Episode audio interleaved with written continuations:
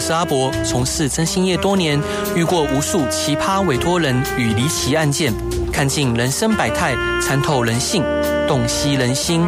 现在就让我阿博用社会观察家的角度，带你一起挖掘故事中的不同观点。欢迎收听《征信话大冒险》。Hello，各位亲爱的听众朋友，大家晚上好，欢迎回到飞碟电台，收听我真心是阿仔主持的《真心话大冒险》。今天邀请到的来两位来宾，一位哦，就是他是知名的发型设计师 Ken 桑，还有非常优秀、认真，而且呃工作非常兢兢业业的 Nick。Hello，欢迎两位。Hello，大家好，我是 Ken 桑。Hello，大家好，我是 Nick。然后今天呢，我希望可以透过 Ken 桑他的人生历程，嗯，呃，当然在昨天的节目里面，我们聊到他对发型设计的理念，对，跟他公司经营的一些呃美角。那今天呢，想要透过他人生成长的历程，呃，希望给带给很多目前在困境中或者是暂时有跌倒过的朋友们鼓励与激励。所以想请教 Ken 桑，就是是你在这个呃影片里面曾经有说过自己是中年再起的发型设计师，那可以跟听众朋友解释一下为什么说自己中年再起呢？因为我看你很年轻啊，我今年已经四十六岁了。哇哦，对，就是还好这个长得有点娃娃脸，嗯，对。会周年再起，其实我这个过程蛮特别的，嗯，因为其实我一开始进入这个行业年纪也算大，大概是二十出，嗯，因为其实，在台湾这个美发行业来讲，大概就建教合作，十六岁就开始进进入了，所以我一进去年纪算大，嗯，那时候在读大学，所以其实压力很大，然后就没钱，嗯哼哼，然后就做着做到算很晚很晚出道，嗯，很晚出道了以后。我就开始努力，可是努力一直都没有成果，一路穷穷到二十七岁。我二十七岁就开了第一家店，嗯，可二十七岁开第一家店，慢慢有起色。对，那因为穷了太久了，很害怕自己有一天又再失去，是，然后就每天战战兢兢。对，但是我一直到三十五六岁的时候，嗯，掉下来了。为什么？其实就是我经历一个感情啦，啊，对，那之前就是我已经我结过婚，嗯，对，那离婚了，嗯，离婚之后，之后也有再交一个女朋友，对，然后之后也分手了，嗯哼，那分手那时候我有买房子，嗯，然后那时候房子其实就蛮蛮也花了蛮多钱的，对，然后没想到就是就是也是很拼嘛，嗯，然后直到有一次我一直在思考一个问题，就是说我的火。火红是当时早期有拍杂志，嗯，然后拍一些流行的杂志，很多人来找我剪头发，对。然后有一天我开始一直在思考一个问题，是大家是因为我红来找我剪头发，还是因为我真的剪得好？嗯。就像人家讲的嘛，偶像也想当实力派。可能我这人个性比较诡异，有些人会觉得我偶像赚很多钱就一路走到底嘛。嗯，因为当偶像也好，可是个性比较诡异，就是会觉得我不想被人家觉得只是偶像，我希望我是有实力的。对，我想要认被认同的原因，就是因为我做头发当初就希望自己变剪头发很厉害。嗯哼，而不是这种意外红。是，所以一直心中就很忐忑。嗯，但是又害怕。失去，可是我就做了一件很夸张的事情，就是我把当时的外部资源全部都丢掉了，我衣服也随便乱穿了，然后有一些呃拍照的一些流行媒体也不接触了，他太极端了吧？呃，对，嗯，就是那么极端。对，然后因为我想说，我教育客人那么久了，应该有机会，就是他们都懂。没想到当我脱去华服了以后，嗯，我的客人却说你没以前帅。我很震撼，所以那一段期间，其实我对客人是有怨念的。嗯、我会觉得说，原来我教育这一切，好像都是，就是我自己想太多。嗯，可是也因为这样，我客人开始下滑，然后我就开始业绩越来越差。嗯，然后又碰到碰到一些金融风暴。啊、哦，是我的一切。几乎化为乌有。嗯哼哼。我几乎在最后拍片前的最后一刻，我四十岁拍第一支片。嗯。我在三十九岁的时候一无所有。一无所有。我身上剩一千块。为什么会弄成这样？因为我当时买一间房子，然后当时的收入还算不错，所以我一直在缴贷款。嗯。然后到最后有一天，我发现我的收入已经入不敷出了。嗯。然后我又要去转贷，不让我转嘛。对。然后就宽限期也到了，就必须本利摊还。他为什么不让你转贷啊？因为我已经转两三次。哦，是是是。对对对。然后在那种情况之下，我已经付不出来了，一个月要缴八九万，我根本付不出来。对。那时候我的薪水有时候还不到呢。嗯嗯。对，以前还可以。在那种情况之下，我只能认赔杀出，嗯哼，本金都没回来，哦、什么都没有。天哪，五六六七年的一切的利息全部都没了，嗯哼，本金也没了，嗯哼，所以那时候口袋剩一千，剩一千，一千。那你的呃小孩跟前妻怎么办？那时候，那时候就想办法，就跟他说。呃，能不能给我一段时间？就是可能一个月没办法给你那么多，对、嗯，然后就是硬凑硬凑这样子去把它付出来。嗯哼，所以那时候就很低潮，对，那时候就是掉到一无所有了。嗯哼，对，然后四十岁拍片，是，没想到拍一个第二支我们就起来了。啊、哦，所以我一直说我很感激，很感激，我很感激老天爷，感激老天爷。对，努力是必须，但是。嗯还有充满了很多的感激，嗯，因为很多人努力都没成功的，是没错，对对对。那当你在低潮的时候，当下是如何去面对这样的低潮跟压力的？我面对压力的方式蛮蛮也蛮中二的，就是说，嗯，反正我还活着嘛。对，对啊，嗯，有时候我们走在路上看有人断手断脚的，还躺在那边，还努力的活着。我四肢两只手两只脚还在，嗯，我到底要要痛苦什么？嗯哼哼哼哼，了不起。去便利商店做嘛，反正活着都还有机会。对，对，就那么简单，就这么简单，就那么简单。是，对。但是后来想法有一，我在拍片前，我的想法突然脑洞大开。哦，怎么说？因为那时候新生代的这些设计师出来了，嗯，我是旧时代的人。好，新时代没有你的船了吗？哎，因为因为我所谓的 旧时代，讲到白胡子，应该说旧旧时代，我们这个美法这个更迭很快嘛。是。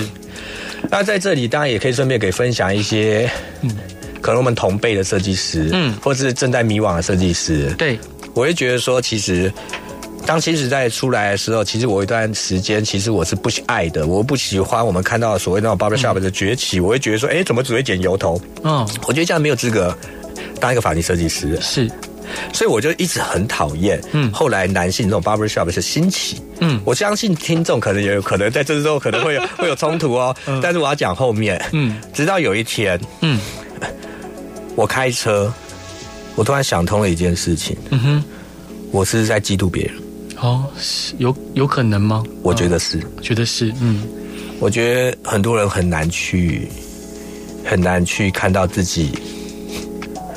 不是的那一面，嗯哼，别人起来了，嗯，我一直在指责别人，对，那我自己又怎么样？嗯哼，别人起来了，我可能会找出很多原因，因为他运气好啊，因为什么人正在势头啊，但是人家起来了，嗯，那我一直去批评人家干嘛？是不是我妒忌了？嗯哼，我认为我自己妒忌，是，所以我重新改变。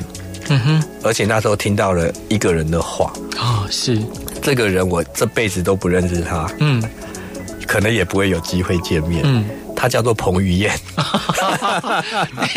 是。他说了什么话呀？他说了一个经典的话，嗯，因为之前赖不是都有一些新闻嘛，对，那赖一直变来变去，有时候赖的新闻他会会有那种所谓的会有那种。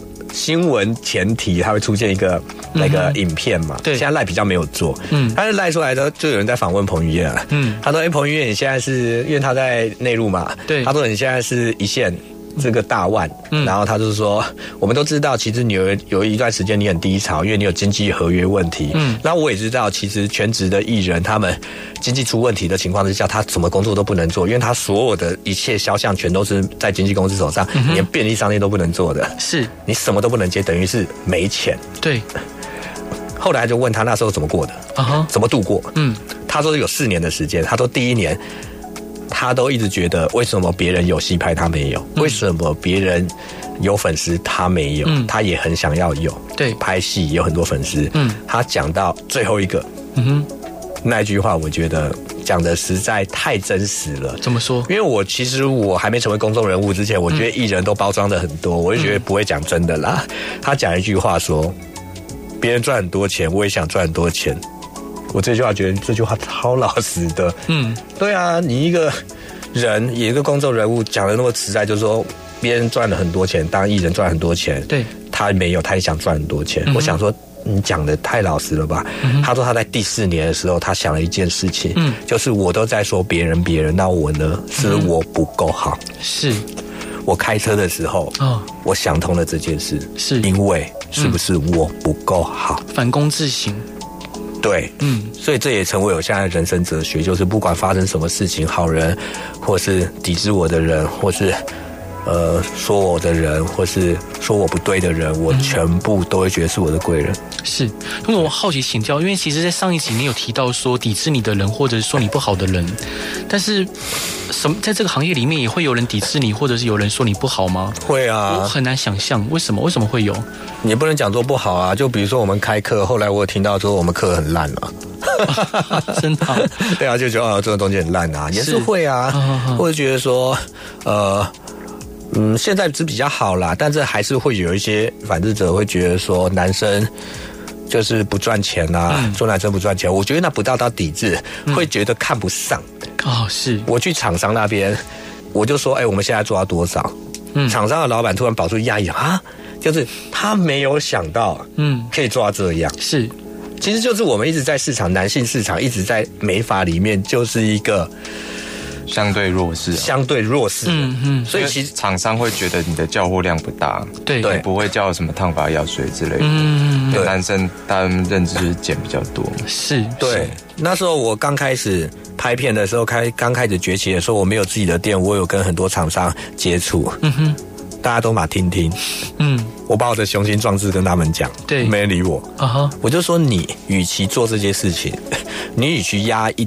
举办一堆秀，嗯，你与其找一堆老师来来公司上课，嗯，你的销、你的、你的、你带来的那些机设计师，你的这些签约的人，他根本也不会跟你买产品，是，大家只是想学技术，产品其实大家都可以买别家的，买便宜的嘛。对，我说那你还不如把赌在我身上，嗯哼，我说我 B to C 蛮强的，啊哈，我 B to C 强，那只要。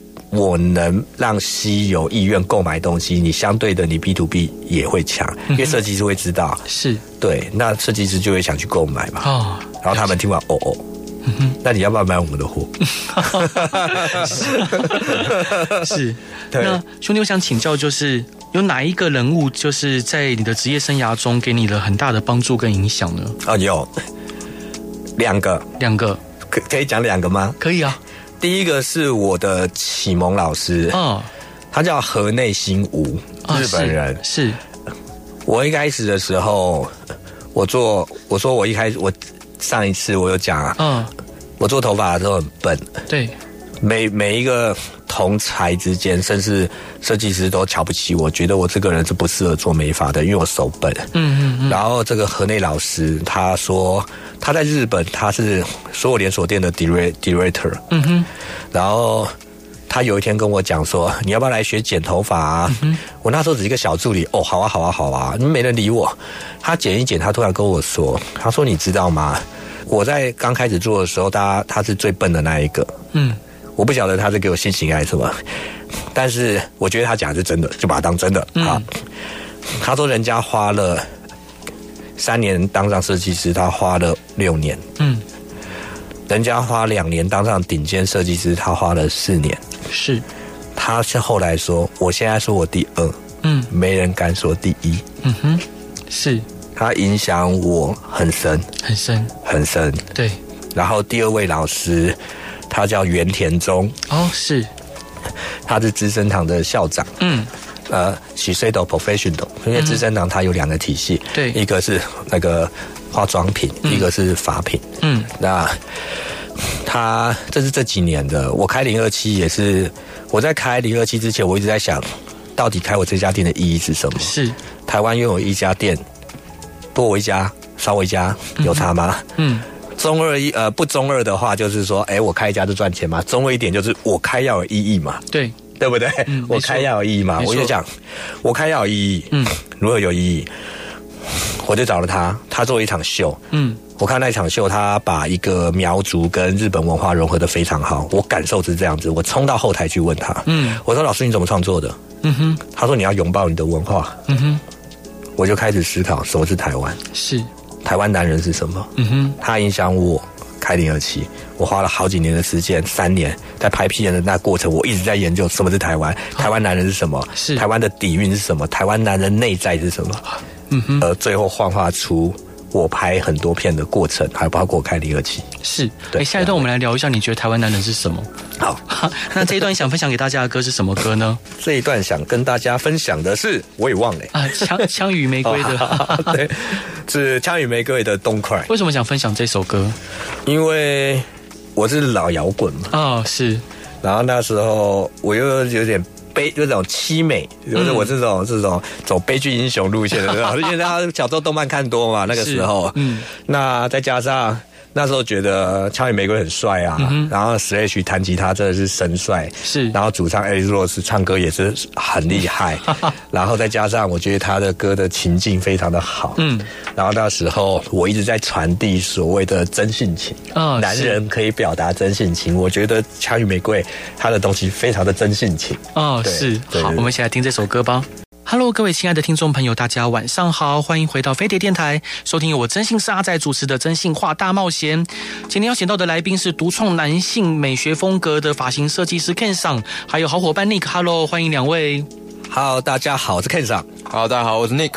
刚刚上一段你聊到说，你觉得台湾男人应该要有不一样。嗯，那你心中台湾男人应该是什么？我觉得台湾的男人哦，就是闷骚，闷骚。这个这这，你刚刚讲到底蕴，所以底蕴是闷骚吗？底蕴闷骚啊，因为因为我们这一世代应该是说都是经济起飞出生的孩子，嗯，所以台湾的男生其实还带一点童真哦，尤其是经济起飞，嗯，因为经济起飞以后，包括戒呃那个解严了以后，很多外来资讯全部进来，嗯，八零年代。戒烟，对，那你九零年代一直到两千年，那、嗯、我就是一九七八年出生的，嗯、那一九八八年。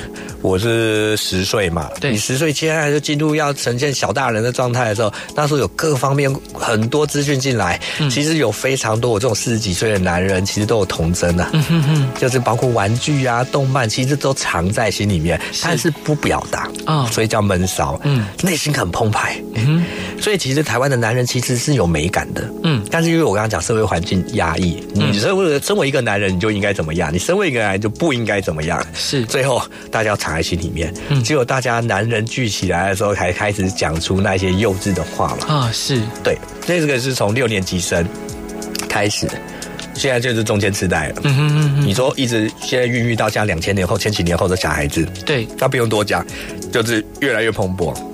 男性的浪漫也越来越起来，对。但是我更希望的是，男性的中间世代，嗯哼，只要对这一块的美学，男性美学浪漫，它崛起，那当然后来的孩子们、年轻人，他的创意，嗯哼，然后他的。他们的这个压抑就能更解放，是对对对。那兄弟，我想再请教，就是要有比较才知道差别吗？是。那你觉得啊，我们可能台湾的男人跟对岸还有日本或邻近国家男人比起来，有什么样的？除了闷骚以外，应该有其他的特色或者是比较特别的地方吧？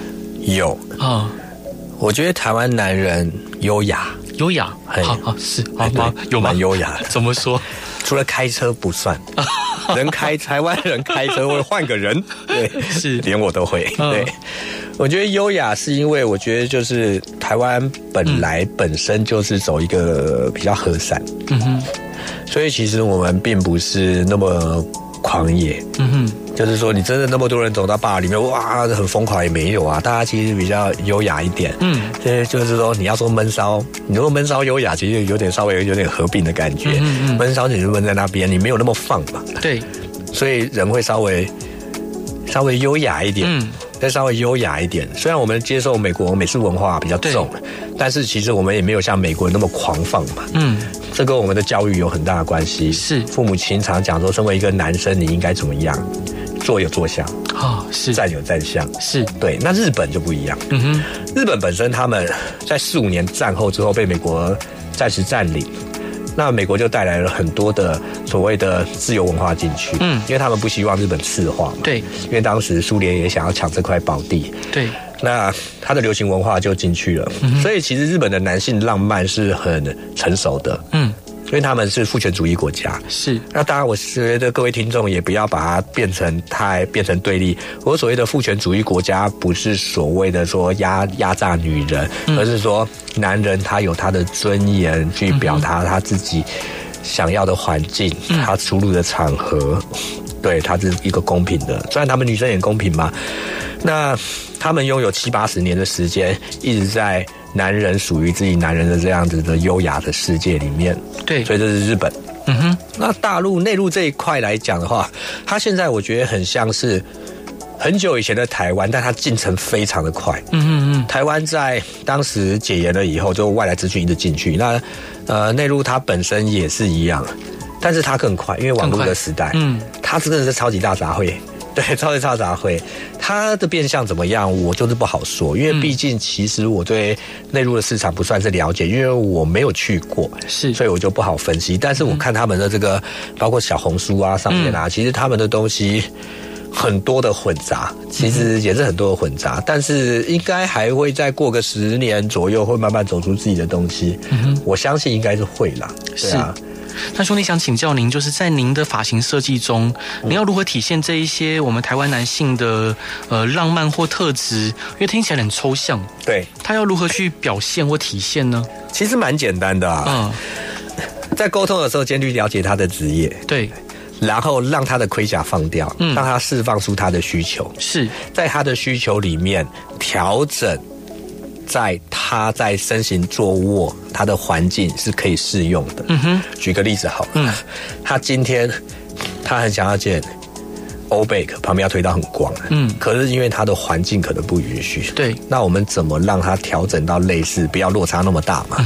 但是前提是你必须卸下他的心防。是，很多台湾男人叫我讲闷骚，嗯，他死了都不讲，一进来都交给你，我你觉得我适合什么，我都会跟他讲。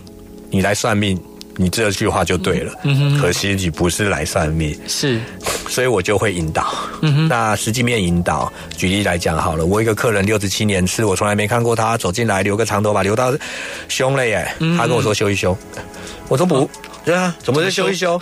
没有，我知道怎么修，但是你花了时间预约我来修一修，我觉得不可能。对，然后你又有跟我年纪，我会觉得说，其实你四十几岁来留那么长，不要告诉我说你没时间剪，然后你预约我那么久来剪啊。嗯，我就看他手上手机上两个小朋友，嗯，我突然就知道包袱，嗯，包袱，嗯，男人的包袱，台湾男人我讲压抑嘛，对，因为社会环境中，你一个四十几岁的男人，你不要讲出那么中二的话被人家笑，嗯，他也会觉得脸皮薄啦。简单讲。嗯我就先跟他说：“你跟我同温层呢，我六七的。”嗯，他说：“哦，对啊。”我说：“我以前也留长头发。”他说：“他知道。”嗯，我就说：“我以前觉得木村超帅的。”我先卸下我自己，是他才卸下他。嗯，这个就是一个比较实际的操作。他就说：“我也觉得很帅。”我说：“所以你想剪木村那个发型吗？”我就是直接单刀直入切进去。可是如果我不先卸下我自己，嗯，他可能就不会说。这是一个我的。就是台湾男人去看待台湾男人，或者是去引导他，或是让他重新去让自己变得更好的方式。最后他就说了出来啊，啊哈，所以后来他剪成怎么样？后来就是一个见证高层是木村拓哉帅气大卷啊！哇哦，对，对，对，好想看哦！呃，对对，我剪了蛮多。其实我很多客人四十几岁甚至五十岁的人，嗯、都留长发蛮多的，是因为那是他的回忆。嗯嗯嗯嗯。博哥，我相信你一定知道，我们那个头纹整最有感觉。以前的时代旁边都被推到光光了，嗯，我就好想留，好想留，好想留。可是因为我这个社会以后，社会给我那么多压抑，对，所以我做这些事情也四十几岁了，我站出来跟大家讲，嗯、男人就会说，你看 Ken 长四十几岁的男人，嗯、他这样做。都 OK，嗯，那大家比较能认同。如果我是二十几岁的男人呢，四十几岁说小伙子，你又不讲得我的世界，你不知道我们有多少的包袱。是，对，我觉得我四十几岁讲比较能被接受与认同。是，兄弟，那回到您说，就是你觉得台湾男人非常的闷骚，然后有很多的包袱。对，那听起来活的是不开心的，很多人，对，包包括我自己啊，包括您，可能有时候也会有这样的压力。对，那。我们旁观者清嘛？你觉得对于可能活在压力跟比较呃压抑的男人，你有什么样的建议给他们？我的建议就是先从这叫一点一点的提升，嗯，先从你的外在形象提升，是。你的外在形象提升在安全范围内，嗯哼，安全范围内，因为其实压抑久了，嗯，你在刚释放的时候，你需要鼓励，是，你需要旁人的鼓励，嗯，你一下给了。你一下把自己改变了太多，旁边一句话就觉得这样好怪哦，他就崩溃了。嗯嗯嗯。所以一点一点改变，嗯，从外在说一点点的改变，是改变基于大家的赞扬。其实，在别人眼里会觉得这样很很 local，我觉得不，每人都需要赞美的。对，人都需要赞美的。嗯，哇，你这样好帅哦，他会有信心。对。当这个信心慢慢提升的时候，你就可以越来越表达你外在的自己。嗯哼。然后之后慢慢提升你内在的涵养与品味。嗯哼。你就慢慢的就可以走出自己的世界，你可以活得有尊严。嗯哼。然后又不影响大家。那要如何提升自己内在的涵养跟品味呢？因为这“品味”这两个字，是不是每个人都有这样子的美感？我觉得这个世界上最有趣的东西叫做书，书。书本，嗯，因为你看书，你可以不用行千万里的路，哦，你可以看到每个人不同的想法，嗯哼，然后从里面细细的去感受他的逻辑，然后从里面去好好思考，去好好去思维为什么他有这种想法，嗯、让自己的世界变开阔、变广。那很多人会说，他觉得看书好累，对啊，你，你先从你最喜欢看的嘛，嗯，你看完总会看完嘛，嗯哼。然后再看接下来再看的吧，不要把它当成是一个功课。我觉得很多东西不要把它当成一种有趣。嗯、你今天你看，你觉得装潢很好看，你就看了，对，对不对？你今天觉得那个。我哥有出那本书，你那个卖书叫什么？那个我我呃，就是我书过了宣传期了，好了啊，对不起，不提不提。那你有觉得有趣就看啊，嗯、你看着看着，你搞不好就觉得有趣。你看完了，你会找下一个看。你看着看着，有一天你就发现，哎，你懂东西蛮多的。嗯哼，那就是言之有物。对。那这时候我们就浪漫就起来了。嗯哼，今天我出国，我看到一道墙，我觉得哇，这曾经发生一股大战。嗯，其实这也不是学校教的嘛，是我看到的。对，我觉得哇，好有趣哦。嗯，就是这样子。那你自己平常现在都看什么书比较多？除了发型设计外，这个时候你可能就会觉得，我最近都看武学的书，武学书，武术。呃，从八极拳到太极拳。都看。都看，我觉得从里面可以让我学会怎么去教育，嗯哼，真的怎么去教人。是，然后怎么去面对自己，嗯哼，因为我们练武术的人，你没办法骗你自己，嗯，你有练就有练，对，动作不对就不对，嗯哼，你你动作不对你就练不好，是，然后你不对你就急急了就练不好，嗯，就是修心，修心。也修身，修身，对，也可以去理解别人，嗯哼，教育别人。怎么去教别人？是对，对，因为我们都知道，Ken 桑你有在练武术，又在健身。对，你每天会花多少时间在呃，就是练习，不管是武术或者是健身上面呢？我基本上练武术都花两三个小时，每天几乎哦，然后健身差不多花一个小时。天啊，一天有四个小时都在运动。对，超无聊。你看，你看，这种他这种新时代人就这样子。是，对。那我来，我来，我们来排一下你一天的工作流程，就是整天的这个圆饼图。四个小时在，三个小时在练武术，对，一个小时在健身，对。然后看书一小时，差不多。呃，然后睡觉呢？睡觉应该七个小时吧，七个小时。我也没有算，六个小时，六个小时，对。那剩下你还剩十二个小时可以就工作，就工作啊，工作跟吃饭，工作跟吃饭。没了，没了。对，嗯，好，超无聊，超无聊，是。然后没有休假，哦，没有休假，我完全能体会，因为我也是，我能明白，是。对，好，那这一段你想分享给大家的歌是什么歌？这一段想跟大家分享的歌是，嗯，山塔纳的，嗯，Europa。Yes，为什么想分享这首歌呢？非常的单纯，我听这首歌会起鸡皮疙瘩。哦，是因为我有一段时间非常迷这个一九六九、一九六零年代的嬉皮文化。嗯嗯，因为嬉皮文化它讲是要自由、平等、博爱，对，重新去重新思维何为人类。嗯哼，我相信每个人都想要有乌托邦。嗯，对。那我本身心性的关系，我一直觉得其实这个世界可以和善。嗯哼。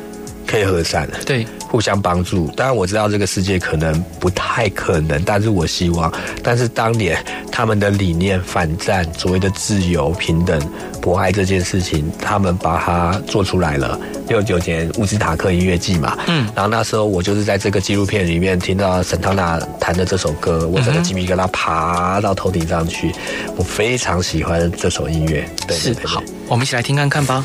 Hello，各位亲爱的听众朋友，大家晚上好，欢迎回到飞碟电台，收听由我真心是阿仔主持的《真心话大冒险》。今天邀请到的来宾是永远走在潮流前面、引领时尚的发型设计师 Ken 桑，还有非常认真负责、优秀又现在正在憋尿的 Nick。是，好，大家好，我是 Ken 桑。我是憋尿的 Nick。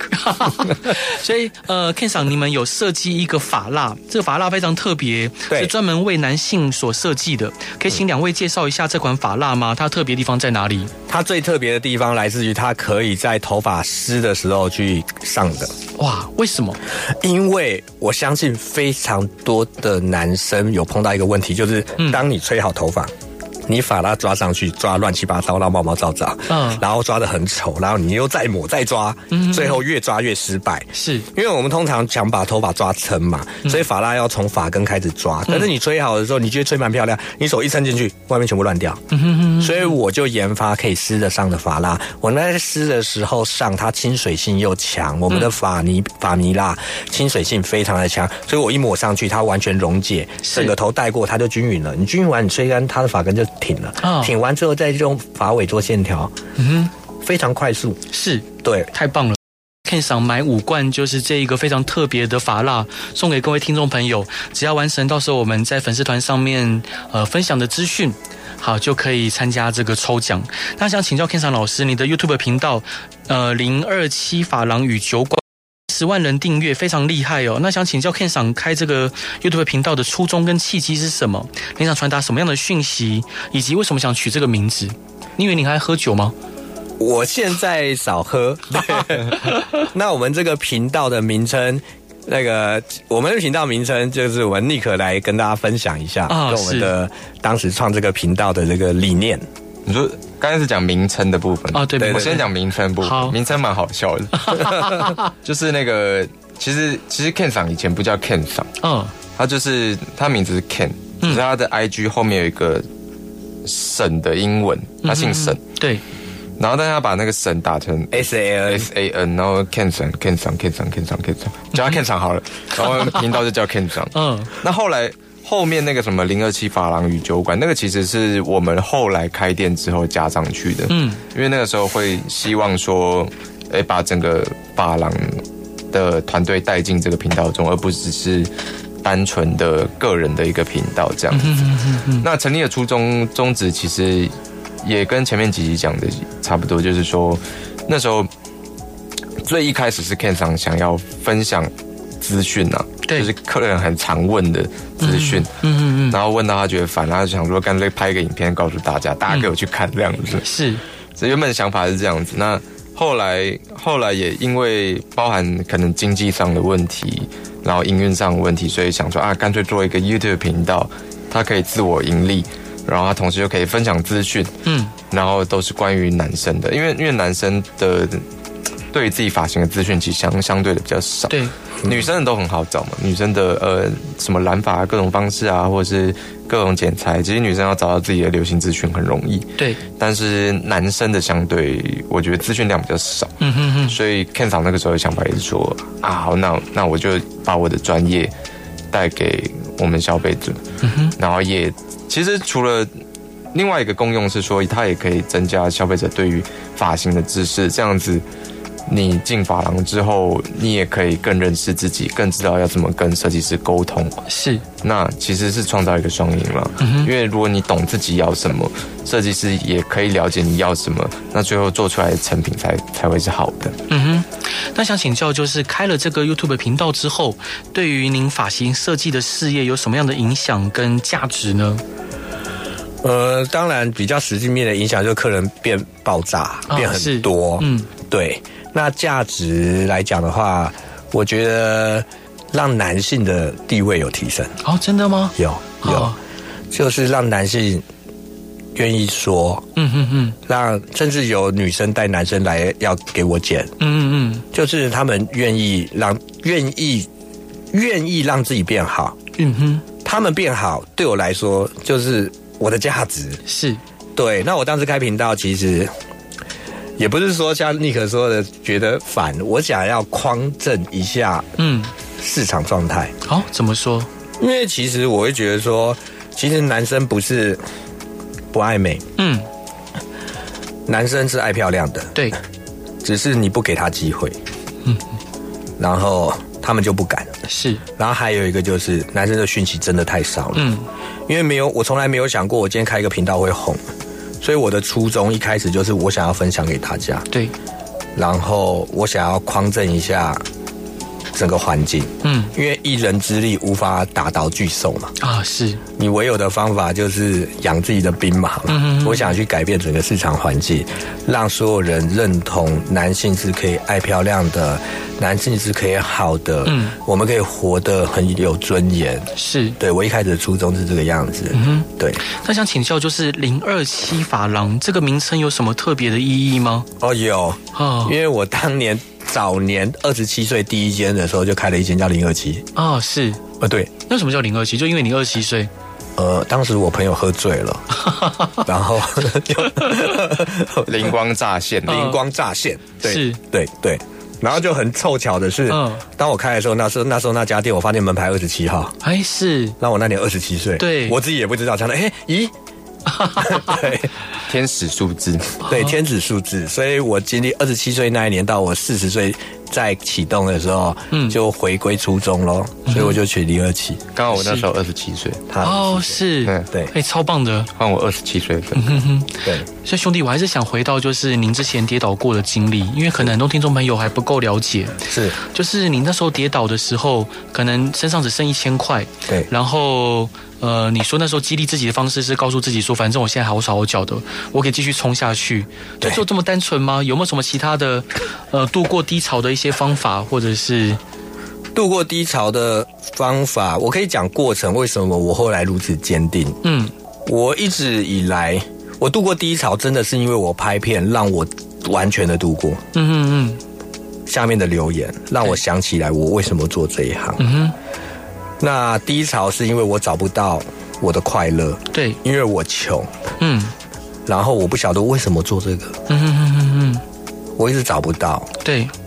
那刚刚前面讲的好手好脚嘛，嗯，但是那个是听起来很阿 Q 嘛，就是我就要做好找脚，当然不是每个人都可以这样子，嗯，我也认真的讲，我也尝试过我以前老板给我的策略，当然我没有说我老板不好，嗯，他也很帮助我，嗯，他做了一个所谓的折扣策略，嗯嗯嗯。我做的很痛苦，对，我不是觉得说折扣不好，嗯，我也觉得这不是我一开始的初衷，但是我非得活下去，是，我一直做，一直做，越做越痛苦，嗯嗯嗯，我做的好累，嗯，所以我更坚定这不是我要的，嗯哼，更不是我要做的美发，是。那你说也可以跟各位听众讲说，其实中间会不会自我怀疑？绝对会。嗯，我看了每个人用一些策略，用一些我不认同的策略，然后每天过得好好的，每天过得好好的。嗯，那我也动摇过。对，怎么度过？我跟给大家一句话：没有任何事情是没有风险的。嗯哼，唯有的方法，把你想要做的事情规划。然后放手一搏，你没有别的方法了。是，我我不会讲一些打高射炮的话。嗯哼哼，没有事情是没风险的。对，唯有的方法就是把风险逼到最低。嗯哼，然后分手一搏。是，要不然的话，不要到有一天你要离开这个世界的时候，你会悔恨。嗯，我就是这个念头来走过我的低潮。是，对。但是遇到很多，尤其是男孩子，当然我们可能呃同样的 呃就是背景，我们认为说风险就是迎难而上嘛。对。但是很多人会觉得说，啊，想到风险，想到可能会造成的损失，他们会害怕，会却步。对。他们会怕说自己会失去。是。那你要如何去鼓励他们去面对这些风险？两条路。嗯。一个就是。有胆的人当然放手一搏。啊！那当然，我也希望大家也不要到那么夸张嘛，就是要风险分摊。嗯，就是说你有多少钱，对，做多少事，嗯，先把你可以做的事先做。嗯哼，因为人生没第二次机会，是。先呃有第二次是老天爷给的，那我们都把它当成只有一次。嗯，把你能做的先做，对，把能先做的做。你可以想很远，但是先做好于现在。是，然后做到，因为每个人都会希望做到什么样的程度，但是你要先思考到你现阶段你能做到什么程度，嗯，然后慢慢慢慢慢慢往上走。对，不对，就转，不要傻子。是，真正的傻子就是一路硬着头皮冲到底，要变换，要变换，要不断的变换，看着环境的趋势的变换，但是初衷不要变，你坚持的那条路不要变。然后在里面要不断的变换，嗯，然后慢慢去想办法避掉风险，不能讲说没风险，避风险。是，然后有多少钱做多少事，但是不是说嘿全部丢，嗯，拿出那一些些全家要活着的，然后慢慢去提升，慢慢去提升，慢慢去提升，慢慢去提升。用这种方法，兄弟，那节目最后有一个问题想请教您，好，好，有没有在访纲里面的？对，就是呃，刚刚我们在上一段聊到说您的前妻跟孩子，对，那当然老师说您可以呃这么放手的去冲刺你的事业，嗯，呃，因为可能前妻就是他把孩子顾得很好，对，我们才能对不对？我们才能这样子，比如说我想来上广播，你想要再往前冲，对，那。很多男男人，这个可能不见得有这么好福气哦。是，就是你现在目前的家庭观跟婚姻观是怎么样？呃，我的家庭观啊、哦，我的家庭观是看 我的家庭观比较特别。嗯，我现在就是我没有想要再可能有下一段婚姻。嗯，但是我会想尽办法把我能做到的尽量去做，包括对我的孩子是。对，比如说，不管是陪伴，嗯嗯嗯，很现实的，还有就是所谓的金钱嘛。对，这个就是想办法能去做，因为这是我诚心所做的一切。嗯嗯嗯。那未来来讲的话，我的家庭观就是能做我能做到的，尽到我能尽到的。嗯。如果真的做到你尽不到的，你又去允诺的话，其实那真的是很很很很不应该啊，会让别人失望。是。那我的现在的家庭观就是，当然会想找个伴啊，但是不一定要结婚。是，对对对对对，对，目前是这样。我这样讲 OK 吗？可以，没问题。这是我的想法，不知道有没有文不对题啊？是，希望你可以赶快找到一个合合适的伴侣。哎，我嗯也希望，但是我现在就不是很想找，因为现在事业对我来说很重要，因为。我船上那么多人，嗯，如果我的我的路不小心踏错了一步，可能会害到更多人。是以前我一个人嘛，对，我没有差嘛。是我现在有那么多人在旁边，嗯，我怎么样了，他们怎么办？是，当然我也不要把自己想太伟大，但这就是我会这样想，我一直都是这么想。对对。所以如果你是鲁夫，尼克就是索隆。我觉得他像是 香吉士，你觉得你像谁？会不会索隆吧？是索隆吧？好，你武力有很强吗？嗯，我我不行，我弱鸡。那那你就当那个。那个什么什么那个好了没有了？OK 好，okay、我是那艘船，是。哦，是黄黄金梅利号吗？对啊，嗯，还好，我我是挂负责人了。哦，是，所以如果公司倒闭是我，哦，我要去扛。哦，对对对，他他跑了好多银行，对啊，是。搞了很多东西，对对对对对，嗯，所以我是那艘船。对，呃，再次希望两位兄弟的这个事业可以越来越火红，然后还是再次提醒大家，如果想要找 Ken 桑老师，可以在他们 YouTube 频道零二七法郎与酒馆就可以搜寻到他们，然后 IG 的名称是零二西法郎。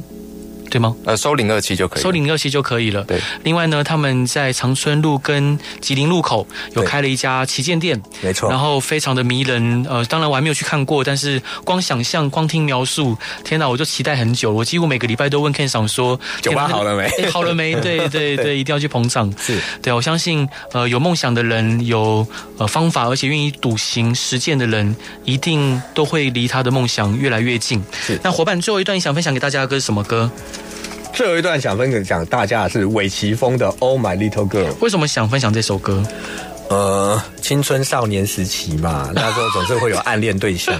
那我又是一个比较害羞的人，嗯，所以就是自己幻想，就用这首歌送给他，这样子。哦，是，就这么单纯。